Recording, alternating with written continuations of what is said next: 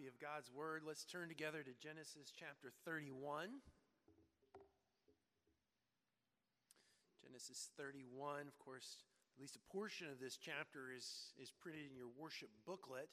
We're actually looking at the entire chapter, all 55 verses this morning, uh, as we uh, see that Jacob, uh, having announced his determination that he wants to go home, uh, God tells him it's time to go home.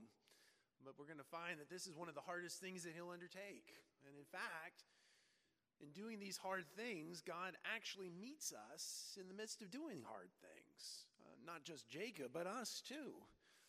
And when God calls us to do hard things and, and, guides us into those very hard things He calls us to do, He promises to grace us, to protect us, yes, to guide us, uh, to give us fresh courage.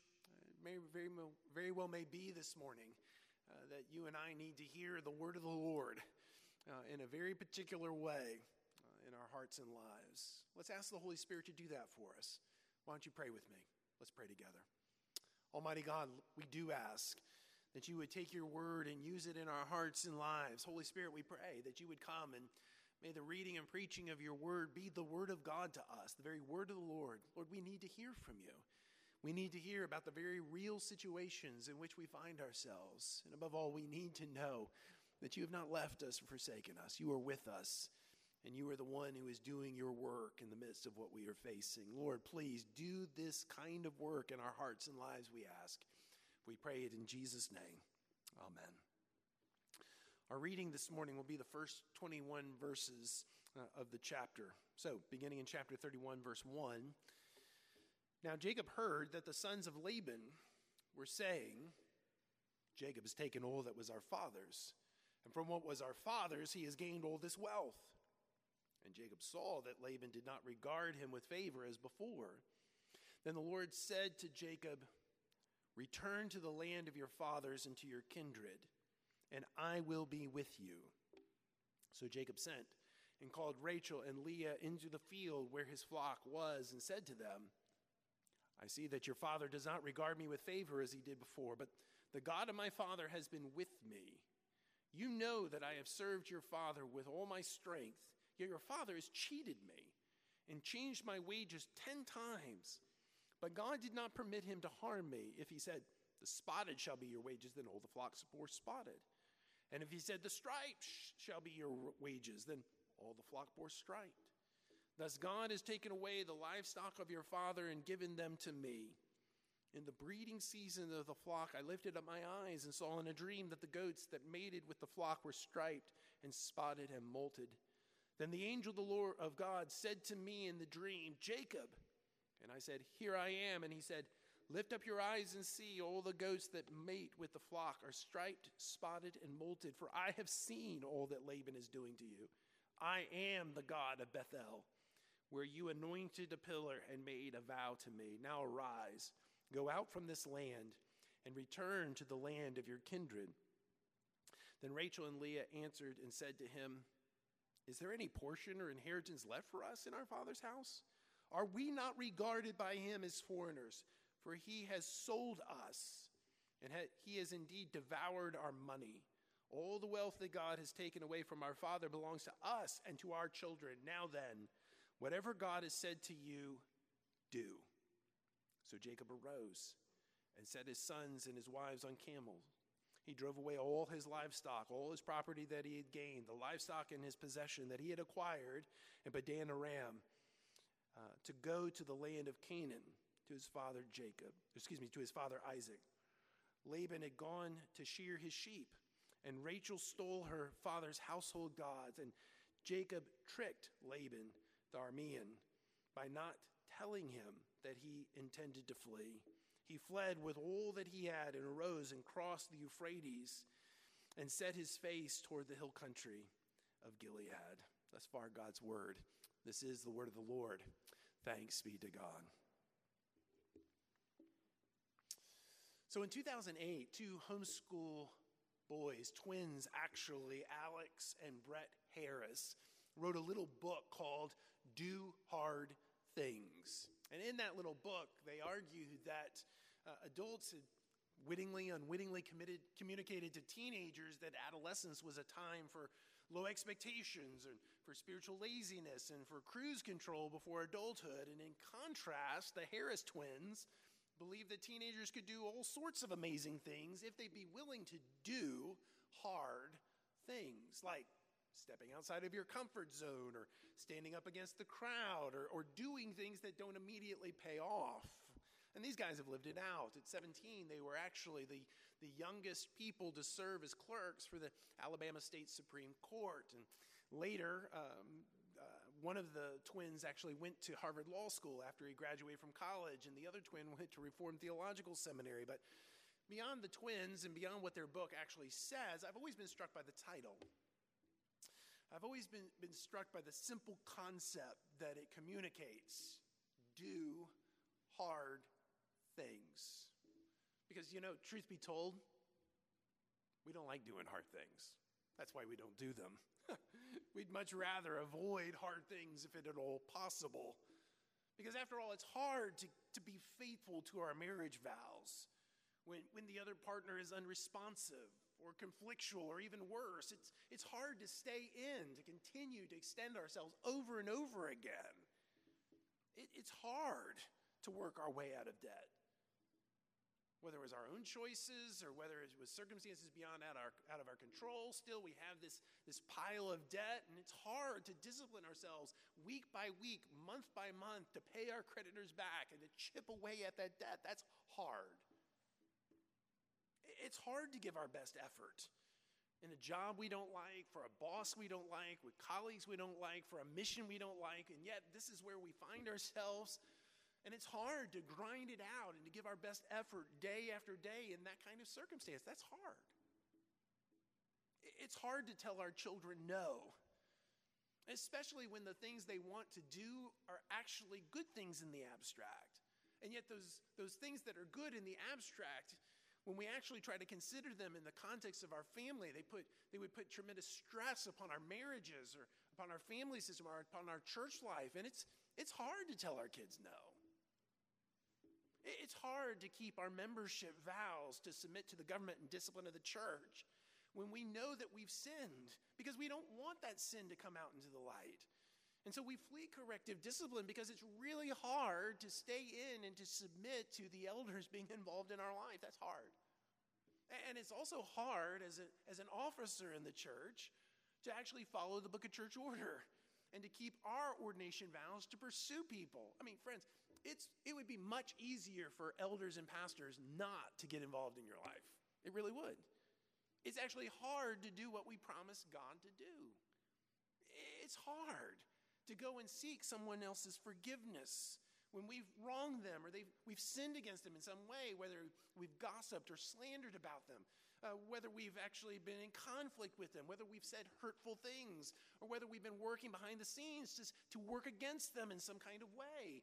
It's, it's hard to actually own that and to go to someone and say, I've wronged you. I, you may not be even aware of the ways I've wronged you, but this is what I've done, and, and I am so sorry. Would you please forgive me? Friend, that is hard. It's hard to forego our own rights in a particular matter in order to preserve the other person's reputation. It's difficult to let love cover a multitude of sins to continue to love even when we might disagree with the other person. And there's lots of other things that are hard, really, really hard. And that's why we don't do them. I mean, we, we, we tell ourselves that we will be happier and we will be more peaceful if we simply avoid doing hard things and we content ourselves with the easier path. But, but what this text tells us here in Genesis 31 is that if we're willing to do the hard things, the hard things that God's calling us to do, God will meet us there. In fact, God is the one who brings us to these hard things, and He is the one who works in and through them eh, to give us life, to sustain us, yes, but, but ultimately to draw us closer to Himself, which is life itself. What was it that Jesus said? Jesus said, Enter through the narrow gate, for the gate is wide and the way is easy that leads to destruction, and those who enter by it are many. But the gate is narrow, and the way is hard that leads to life, and those who find it are few. It very well may be this morning as you hear God's word that God is calling you to something hard, or God's already at work in your heart and life, and, and you know that He's calling you to something hard, and you've been trying to put it off. Hear God's word this morning. God is at work in your life. He's calling you to do hard things, and He will be the one who grants you the sustaining grace to enter into those things because that's what God does. That's what He's doing here. When, for Jacob, he discovers that God's working not despite the hard things, but through them as God guides him to do some really hard things. After all, Jacob's been with Uncle Laban for almost 20 years, and he has become incredibly rich. In fact, so rich that it's starting to create problems with the in laws. You see that in verses 1 and 2. It's the sons of Laban, uh, substitute in there his brothers in law, right? These are the in laws, his brothers in law. The sons of Laban were saying, Jacob has taken all that was our father's. That is, Jacob has taken our inheritance. Jacob has taken all that was our father's. And from what was our father's, he has gained all this wealth. And then verse 2 Jacob saw that Laban did not regard him with favor as before.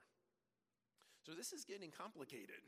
This is getting difficult. Those of us who have struggled with in law situations, we know how uncomfortable this can be. And yet, it would be much easier for Jacob to stay where he is in this situation than to do something else because here's the fact of the matter he's killing it financially. We saw that at the end of the last section. He is teeming with livestock and flocks. He has this large household staff taking care of anything why would he leave all of that? Why would he set out and, and decide to go somewhere else? I mean, this is the context for the hard thing that God calls him to do. And what was the hard thing? Verse 3 Then the Lord said to Jacob, Return to the land of your fathers and to your kindred, and I will be with you. Now, we need to remember this is more than God simply saying, Hey, Jacob, it's time to go back to the home place. I mean, it's more than that because, of course, he's leaving where he's been for 20 years, where he's built all this wealth. But, but remember who's back at the home place? Oh, that's right. Esau's back at the home place. Last time Jacob and Esau were together, Esau wanted to kill him. Kill him because he stole his birthright, because he stole his blessing, because he basically ruined his life. And so going back to the home place meant confronting that painful situation. And Jacob had to be wondering would Esau even receive me again? Or will he try to kill me? Was he still holding a grudge? Who else is back in the home place? Oh, his dad, Isaac. Last time Jacob had had a significant interaction with Isaac, he had lied to him, deceived him, betrayed him with that lying and, de- and deceit. Would Isaac receive him? Would he, would he be holding a grudge? Had, had Isaac and, and Esau been talking about what had happened 20 years ago for all of this time? This is a hard thing that God is asking Jacob to do, and yet God's the one who's guiding him to do it. To leave a place that, while toxic, offered relative security, to step out in obedience to God, to go back to the place where last he knew his family wanted to kill him, that's a hard thing. So, so why does Jacob agree to do it? Why does Jacob think that, okay, this is a good idea? Well, you get a sense of it as we read verses 4 to 13 together. But the key verse, the heart of it all, is actually in verse 5. In verse 5, uh, he says, uh, I see that your father does not regard me with favor as he did before, but the God of my father has been with me. Why does Jacob agree to do this? Because God tells him to go and says, I will be with you. And Jacob, and he, as he reflects on the word of God, says, Yes, that's true. God has been with me all along. And so he's trusting the fact that God, the God who's guiding him to do this hard thing, will be the God who will continue to be with him. As Jacob lays out Laban's attitude towards him, he, we hear his grievances. He says in verse 7 that your fathers cheated me by changing my wages 10 times, and yet through it all, God has not allowed him to harm me. In fact, God demonstrated that he was with Jacob by, by prospering him. The angel of the Lord comes and, and tells him that very thing. Now, the last time we saw Jacob encountering the angel of the Lord, it's at Bethel. He's one man, 20 years ago, going to Padan Aram, not really certain how he's going to find Laban's family, not really certain what God has in store for him. 20 years later, the angel of the Lord shows up again in verse 11, then the angel of God came to me in a dream, Jacob, and I said, Here I am. And he said, Lift up your eyes and see. All the goats that mate with the flock are striped, spotted, and molted, for I have seen all that Laban is doing to you. I am the God of Bethel, where you anointed a pillar and made a vow to me. Now arise, go out from this land, and return to the land of your kindred. Back at Bethel, Jacob had heard God promise, Behold, I am with you and will keep you wherever you go and will bring you back to this land, for I will not leave you until I have done what I promised you. And now here he is, 20 years later, hearing God say through the angel of the Lord the very same thing. The God who is guiding him is the God who is with him, is the God who is sustaining him, is the God who will make sure he makes it home. God's the one who's calling him to do this very hard thing. And when Jacob's wives hear this, they agree. They too recognize that Laban had treated them all very shabbily, that God had actually taken away his wealth and given it to them. And that decides it for Jacob. When do they go? When do they decide to go home? Well, this is where doing the right thing, perhaps in the wrong way, will create some challenges for Jacob because it appears that they go at first opportunity. Verses 17 to 21 tell you that. Laban goes away to shear the sheep, a, process that takes several days, and which will take them take Laban and his sons away from the main pasture lands. And as soon as Laban's gone, Jacob puts his wives, his children on camels, he loads up his livestock, and he drives them out of Padan Aram, and they begin to head home. And as they are leaving, there are two thefts that occur. Verses 19 and 20. Verse 19 Laban had gone to shear his sheep, and Rachel stole her father's household gods. So the first theft that occurs is this theft of the household gods, these gods that were probably the size of a, a man's hand. And Rachel takes these and takes them away. But there's a, there's a second theft in verse 20. And Jacob tricked Laban the Aramean. If you have an ESV Bible, right beside that word trick, there's a little footnote. And if you look down at the bottom, it says in Hebrew, that word trick stands for stole the heart of. So Rachel stole the household gods, but Jacob stole Laban's heart. He stole his, if you will, his daughters, his grandchildren, hightailed it out of town without even saying goodbye. As I say, these thefts are going to create some difficulty for Jacob and his family, but, but the family is set out. God has called them to do a very hard thing, and Jacob has obeyed. But I wonder this morning what hard thing has God been calling you to do? Surely He has. Perhaps it's a hard thing in relationship to another person. Perhaps it's your spouse. Perhaps it's your child, your parent. Perhaps it's a coworker, a fellow church member, where you have sinned against them in some real way. And God has been putting it on your heart and dealing with you in your conscience, and you know you need to go and apologize, and you need to revisit the past. And that's really, really hard. And yet God's calling you to do it, He's guiding you to do it. Perhaps there's some some sin that you have not yet put to death and you, you've been comfortable with it, you've nourished it. Perhaps you've done so in secret. Perhaps it's your anger and rage or a deep bitterness that you've been holding on to. Or perhaps it's some kind of gossip and slander or lying about somebody else. Or perhaps you just struggle with the truth more generally and you're always shading the truth. Or perhaps it's your coveting. You covet someone else's, you desire someone else's property, their house, their, their beach house, their hunting camp. Perhaps you desire their spouse because you really wish they were, your spouse was more like that person's spouse. Perhaps it's some other thing. I don't know what it is, but you do. And God's been calling you to do the very hard thing of being honest with yourself before God about that sin and saying, I've been nourishing this and I've been cherishing it, and He's been calling me to put it to death, and I haven't want to, but this thing's going to kill me if I don't. God's calling me to do this hard thing. Perhaps you're a teenager or a college student. You're here and you, you've heard this voice in your head saying, I, You need to be doing ministry. Maybe God's been calling you to some kind of full time gospel ministry. Perhaps uh, He's calling you to ordained ministry if you're a, a young man, or perhaps He's calling you to a, a, staff position in a non ordained way if you're a woman, or perhaps He's calling you to, to missionary service. I don't know what it is that God might be calling you to, but you hear this voice, this desire bubbling in your heart that's quite different from the path that you had charted out for yourself or that your parents charted out for you. And God's calling you to do a really hard thing. What's God calling you to do?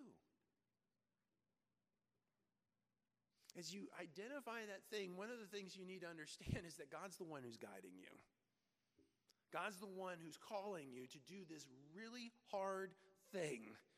He's promising that He'd be with you in the midst of that hard thing because what we find here in this passage is that God not only guides us to do hard things, God also guards us in the midst of the hard thing.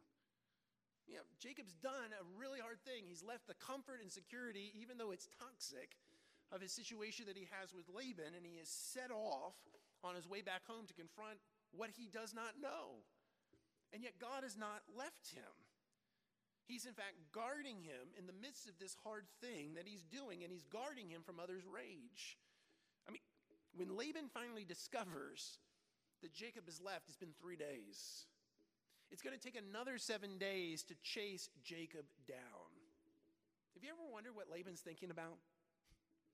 How furious he must have been with Jacob, perhaps with his wives, furious about the past 20 years, feeling as though he'd been cheated, recognizing that Jacob had all his wealth, and now he leaves with his daughters and his grandchildren, doesn't even say goodbye. How did he want to take Jacob down? He goes out with this huge number of people, a kind of military endeavor. But he doesn't take him down. Why? Well, because God intervenes. Verse 24.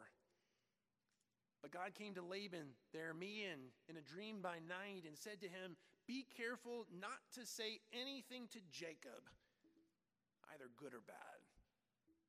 God intervened in order to guard Jacob from Laban's rage. Now, that didn't stop Laban from confronting him, he did.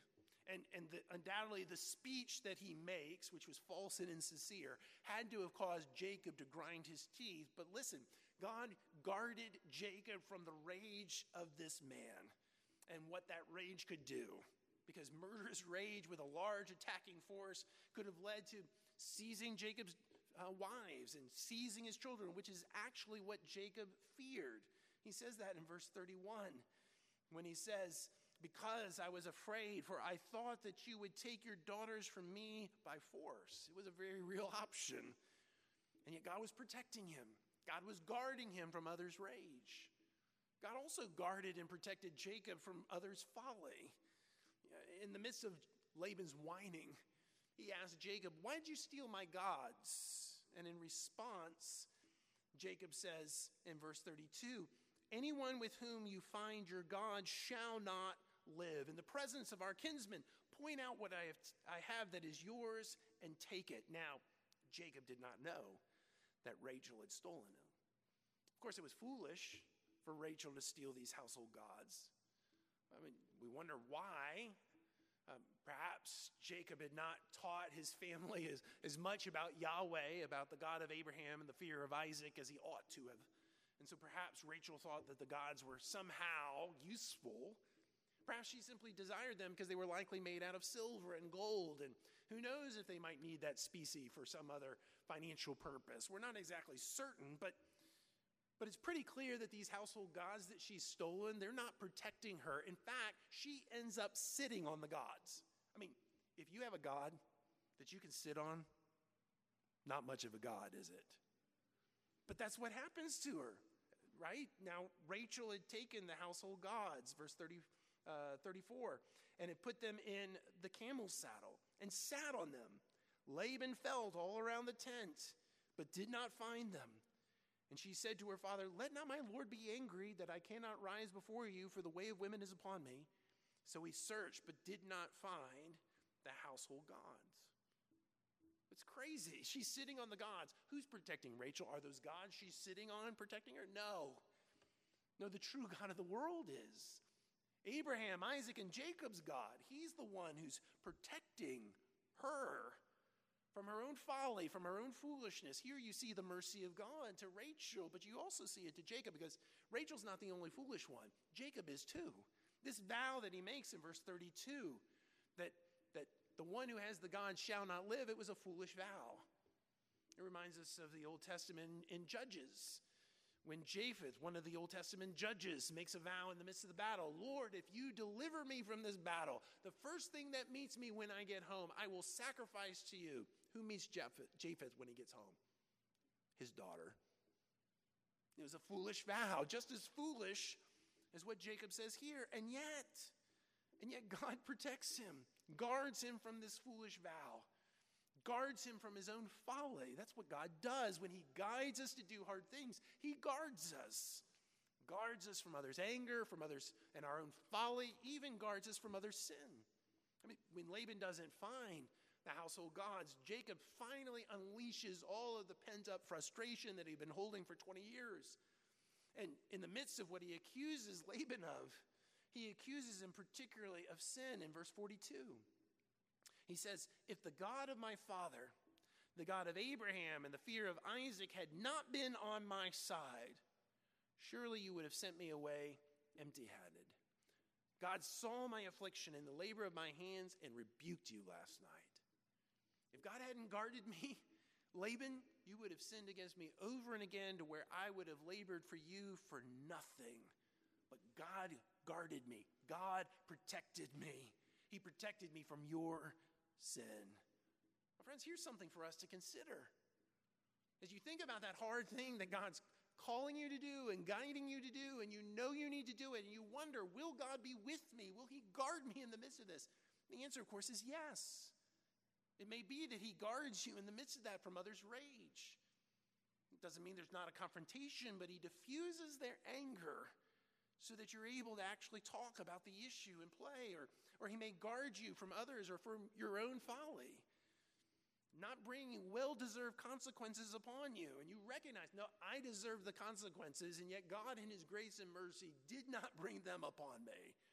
Here's a mark of God's mercy to me that He guarded me from others' folly, from my own folly. Maybe that He will guard you from others' sin by providing for you despite what others have done to you. Or he may guard you in other ways. We don't know. But, friends, this passage ought to give you fresh confidence this morning that when God calls you to do a hard thing, he will not let you go.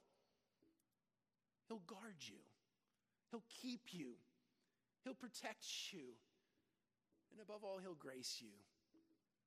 That's the last thing we need to see this morning. God God not only guides us to do hard things and guards us in the midst of them, but God graces us through these hard things. For Jacob, the grace, the undeserved favor that comes to him is protection. And the last part of the chapter, if you were to read it together, you'd find that, that Jacob and Laban make a military style covenant. Uh, they set up a pillar at a place called Mizpah and they actually promise not to cross the, the dividing line represented by that pillar. Laban promises he's not going to come attack Jacob, and Jacob promises he's not going to come attack Laban. And this pillar is a witness that they're not going to attack each other. But ultimately, it's not, the, it's not the ceremony that protects, not the covenant that they make that protects, No, it's the God who's invoked. He's the one that protects Jacob, especially, the God of Abraham and the fear of his father Isaac. Just as God had promised back at Bethel, the Lord was protecting him and guarding him and guiding him. He's the one who will accomplish what is promised, even though it involves some really hard things. But don't miss this. Jacob still had to do the hard thing. It wasn't enough that God had called him to do it and promised to be with him, promised to guard him.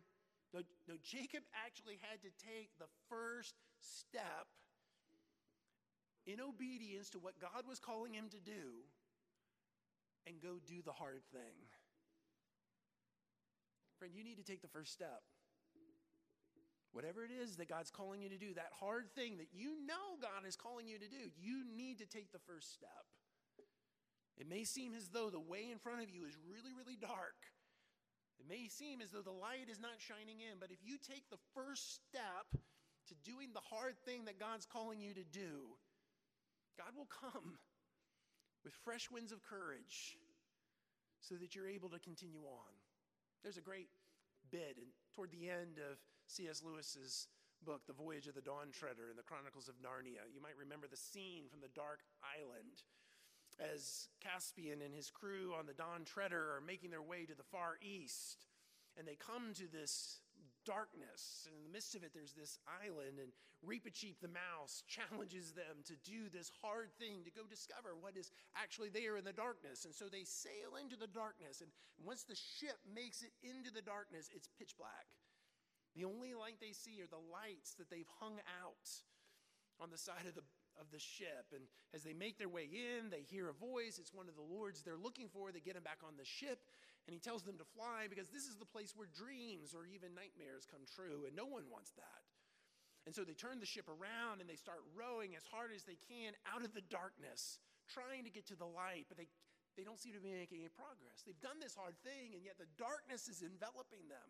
And there's no light anywhere, and then they begin to worry they're never going to get out of the darkness.